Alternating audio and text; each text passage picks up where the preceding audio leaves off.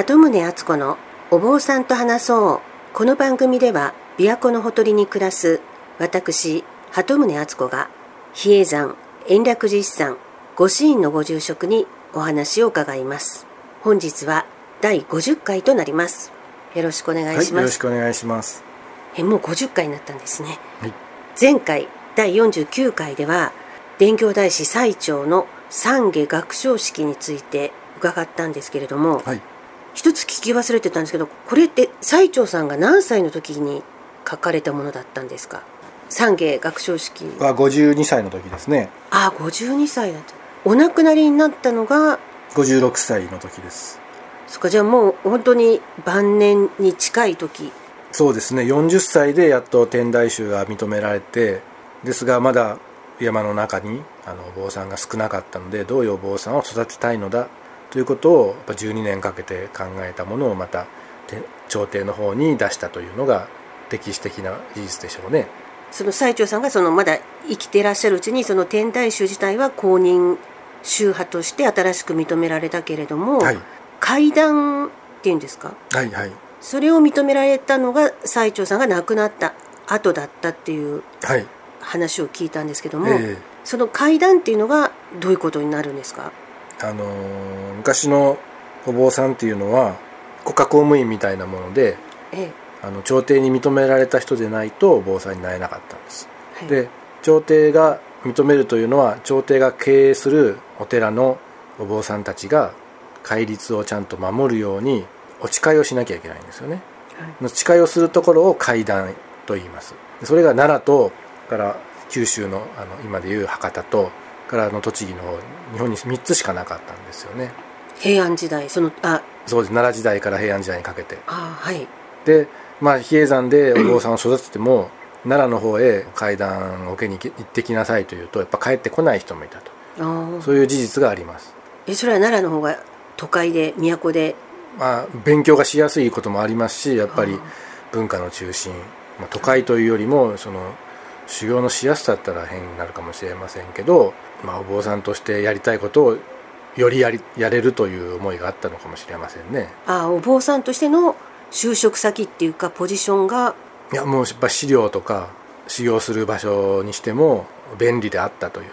あ学問まあそのところの仏教というのは学問っていうか研究みたいなもの。ですね。まあまあ、比叡山もそんなに大きくはまだ延暦寺も大きくなかったと思いますので当時は、はい。え実は階段というのはその場所があるわけですね。決まった場所そのお寺を階段院というんですけどね。あはい、でそれを比叡山に作りたいっていうことをずっと最澄さんは思っていらしてそれが亡くなられた後にはい。やっと実現したっていうことなんですね、あの建物を建ててそこで得度、えー戒律を受けた人も正式なお坊さんであると認めてもらえたのがお亡くなりになってからですよね。えそれは戒律を受けるっていうんですか？戒律を受ける授かるあるいは自分で誓いますよね。守りますと。あじゃあその戒壇院っていうのはその仏教のこの戒律を私は守っていきますっていう宣言をするような場所になるわけですか？ただ宣言をするんじゃなくてやっぱ聞き届けてくれる証人のような方も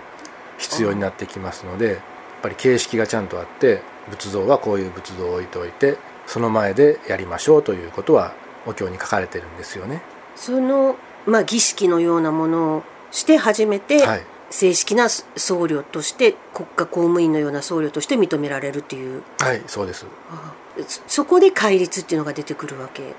ですか？はい、で前回あの奈良の仏教では250ぐらいあった戒律をはい、最澄さんが天台宗ではぐっと数を減らしたっていうことをはい、伺いましたけれども、え。でそれで天台宗の戒律は円頓会というっていう話を聞きましたけれども、ええこの円頓会ってその戒律それぞれ名前があるわけですか？そうですね。あのー最澄さんが38歳9歳の時に中国へ渡って天台山に登って本当の天台宗の天台大師から教えを受けた人たちが面々と伝えてきたものを勉強してくるわけなんですけどもその時に円頓会も一緒に受けてきたあということになってますじゃあ中国の天台宗の戒律が円頓会という呼ばれているわけですね。はい。ただそれもあまり広まっていたわけではなくやっぱり250の戒律の方がお釈迦様以来の戒律なのでそちらをかたくなに皆さん大事に守ってきたんですけれども最澄さんは天台宗の本場まで行ってその縁丼会を受けたのであればこれも日本に広めたいと思われたんだと思います。天台宗以外の宗派はその頃ほぼどこもそのもともとインドで生まれた250の戒律を守っていたということ、はい、そうです。それをえ40ぐらいとおっしゃいましたっけ、えー、大きな、えー、一番大事なものが10それから軽いものが48ですから58ですよね。縁丼会は。はい。でも250を58って言ったらもう数的には、はい、あの細かい規定も多いので具体的に言うと立ちしょんべんをしちゃいけないっていう戒律があるんですよ。あそれはその奈良であの250の。方にね。あ、はい、それなぜかというと殺生をすることになるとそれが。ですけどもトイレをちゃんと作れば殺生にならないわけであって、まあ、そういう実態に即していない、まあ、形だけで禁止とされているものがやっぱ250の中には多いんですよね。だからなんでこの規則があるのかな？ということのやっぱり本質を見たものが縁丼会であると思われまして。あじゃあむやみやたらに作ってるというと語弊がありますけど生活の小さな小さなことまで、はい、その250の戒律がいろいろ書いてあるわけなんでしょうねきっと、えー、それを本質的な戒律を選んで少なそしたらまあ縁丼会縁丼会にはそういうように簡潔にまとめてあるので最澄さんはあ天台宗を勉強して天台宗の通りに仏教を進めていくんならば縁丼会でいいんじゃないのかなと。ただし奈良のお坊さんたちから見たらいきなりなんてことを言うんだと。いうことになりますしまたさらに独立する、はい、ということはもう比叡山からお坊さん降りてこない。あ比叡山だけで、うん、あの勝手にやると。あもう自己完結できるわけですね比叡山って。でそれはちょっとどうなんだと、うん、まあ、既得権益じゃないですけど、まあ、管理上どうなんだろうかなということでやっぱり反対を受けますよね、うん、えじゃあ今もその戒律は、はい、その奈良の仏教の方々はその250で天台宗の場合はその50弱の戒律を皆さん基本にしてらっしゃるわけですか？そうですね。でまあ浄土真宗や浄土宗の方ももう縁丼会の方にシフトしてきてますしその後に起こった宗派にはものすごい影響を与えましたね。あじゃあその天台宗以降鎌倉仏教は基本的に縁丼会を採用するところが多いですよね。まあ、まあ、その鎌倉仏教の開祖の方々はほぼ皆さん比叡山で学んでらっしゃい。ます、はい、でも奈良のその250の戒律それは今も続いてはい具足会という名前であるんですけれども。ああ聞いたことはあります、はい、あ具足会っていうのはそまあ、もっとあの数字的な四分律とかそういう律と戒律の戒律の自体も戒と律に分かれているという言い方もしますので、あのそれぞれお経があるんです。え戒律っていうのはお経に書いてあるんですか、はい、お経で決めてあってそれを集めてきたものが250あるとあちこちのお経からもちろんそうです、ね、集めてきたら250になったっていうことです、はい、えそれはお経っていうのは物語もあったり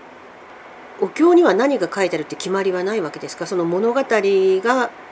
書いてあるもの。物語ではなくてお釈迦様にこうやって話を聞いたということの集合体なんですよね。そこでものすごく例え話が書かれていて、まあ、法華経で言えば非常に例え話が多いのでまるで物語のようだというようにあの見られてるんですけれども、まあ、基本はお釈迦様に聞いたこのように聞いたということが形式になっています。じゃあ別に法華経の中に戒律が書いてある部分があるわけではない。そうなんです。その内容が書いてあるんじゃなくてこのような修行をしていたらこういうような効果があったとかですね。その教えにもって、えー、悟りを開くことができたとそういうことが書いてあります。縁丼会の元になった戒律っていうのはどのお経に書いてあるんですか？煩悩経というお経があるんですけれどもあるいは煩悩菩薩海経とも言いますしその中でもあの詩のように5文字の漢詩のようなものがずっと続いているそれを下門というんですけどもね。えお経なんですけれども漢詩のようになっているものを下門と言いますで煩悩菩薩海峡下という下門のお経を読みます。そこにえ戒律が？書かれてます。例えば法華経でもあのずっと途切れずに書いてある文章のところもあれば5文字4文字ずつに読むお経があるのはご存知ですよね。ああはい。それをあるあの自我下と言ったりしますけどもその自我下というものは法華経の16番目の如来寿量本の下門の部分であって自我特仏来という言葉で始まってますので自我下と言います。それは言い方なんですけどね。はい。だ下門でお経を説明することもあります。短い漢詩のようなものですのでもう決まり文句として使われますね。えじゃあ天台宗の場合はその煩悩経っていうお経の中の下門の煩悩菩薩海峡下という。その一つのお経から戒律はいがを取り出していったらおかしいですけど。それを守ると。奈良の具足会っていうのは250丸っていうのは複数のお経から集めてきたものっていうこと。集めてるというかもうそれを全部合わせたら250になるので戒律の戒律といえばもうこれだということで250の具足会全てをまあ具足しているというのはあの集めてあの足りないものがないということを表しますので、まあ、全部の会と戒律と言ったらいいかもしれませんね。えじゃあて縁論会で、はい。まあ、50弱の中でも全て大切なんでしょうけども。あ重要なこれを破ったらダメだぞっていうあの本当にこれ破ったんなら坊さんやめなさいっていう重々禁戒あ特に重要なものが、それ銃の重い禁止する戒重々禁戒と言いますね。もう一つは軽いか軽い戒律として教戒とも言いますけどもね警戒とか四十八警戒と言いますけどもね。あそれは例えばあのそのキリスト教のとかの10回と同じような感じ、そうですね。やっぱ十戒的なものはありますよね。一番最初に来るのはやっぱ殺してはならないということでしょうね。うん。その殺してはならないを人間だけと見るのかあるいはもうその動物まで見るのか植物まで見ればもうお野菜も食べられませんので。あでも誰かにあのしてもらったものは食べれるとかね、まあ、ユダヤ教の方でも決まった人が決まった調理方法をするとかね。いろいろしますよね。自分がしてはならないのかあの戒律も解釈をどうするのかというところも非常に重要になってきますよね。現代ではもうかなり昔のその平奈良平安時代と違う生活様式となってまあまあますけど、そうですよね。あのー例えば精進料理という考え方があってあの坊さんはそういうものを食べないって言いますけどもそれはやっぱり日本人が食べないと決めたものであるようで、まあ、特にインドではお布施されたものは全部食べなければならないと逆にそういう考えもありますよね。で昨日たまたま見たテレビで徳川家江戸時代徳川家が本当は牛とか食べちゃいけないって禁止されてるのに、はい、近江牛が美味しくって近江牛送ってくれっていうのに薬としてそれを使っているからって言って 送ってもらって食べてたっていうのを。もちろんあのそれが残ってるのは今でいう肉の名前に植物の名前を付けますよね。鶏肉だったら柏と言いますよね。ああそういう例えばあのイノシシは、えーボタン。ああはいはい。ボタン鍋といって植物を食べているんだという考えを持つために表向きっていうか、はい。その呼び名を植物にしといたそんでうですすそうです。色とかではなくてねあの鹿なんかはもみじと言いますよね。ああそれはもそういう意味で植物の名前が付けてあるの、はい。へええでもそのご住職がその言論会を見てはい。この具足会からと比べて具足具足会の中から厳選したわけじゃないでしょうけども、ええ。この言論会として残っている戒律っていうのは理にかなっているというか筋が通っているという。修行の助けにはなりますよね。気持ちを持つ上ではい。あの心をこういうように持っていきましょうという考え方なので具足会がすごい形式ばったはい。つまり頭は反り続けろということですよね。ああ具体的にこうしなさいっていうようなことそうではなくてなぜ頭を反らなければならないのか。それは修行の妨げになるからなんですよ。あの髪型を気にしたり頭を乾かしているような時間を使うのであるならば頭を剃っておけばいいのではない。だから剃り剃りなさいではなくて剃っていればこういういいところがあるよと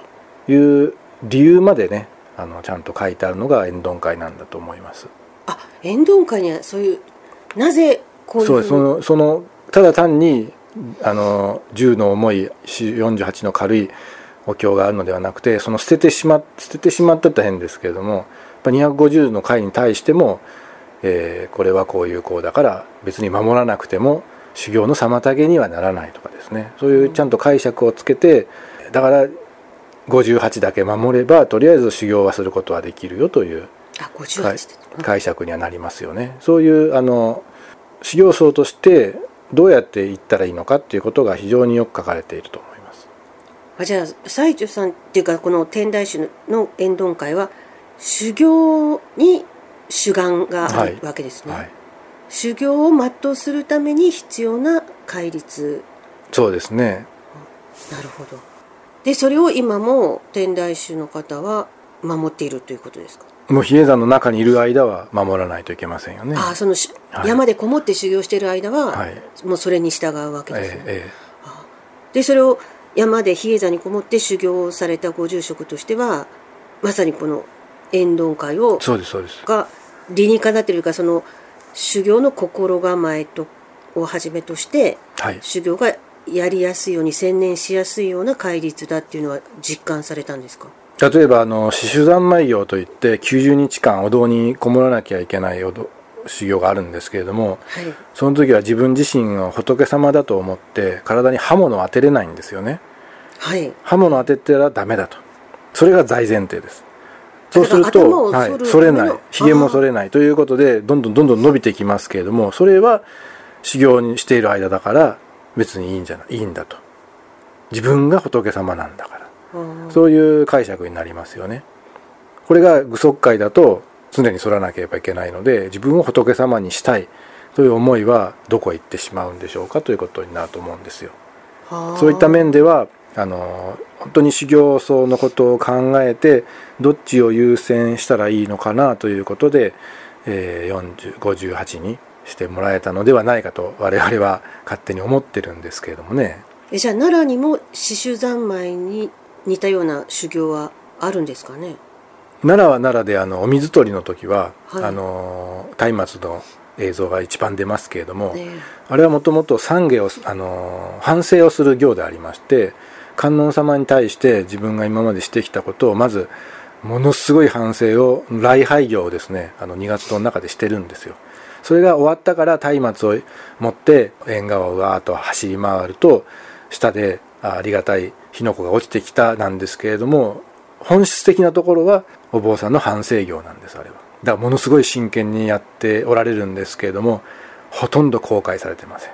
もうあの松明を持つところだけがクローズアップされていてえ行事としては冬の風物詩なんだろう2月のね風物詩なんだなとしか思えませんけどね。四種三昧のようにこもりきって何日間もやる修行が奈良にもあるとしたらその時はやっぱり頭反られるわけですかね？多分あのその観音家家という難しい言葉で言うとそのさ反省の行なんですけれども手続きが決まっているのでこもりきるのではなくて毎日ちゃんと体をきれいにして頭もそろきれいにして礼拝をしなさいという行だと思いますので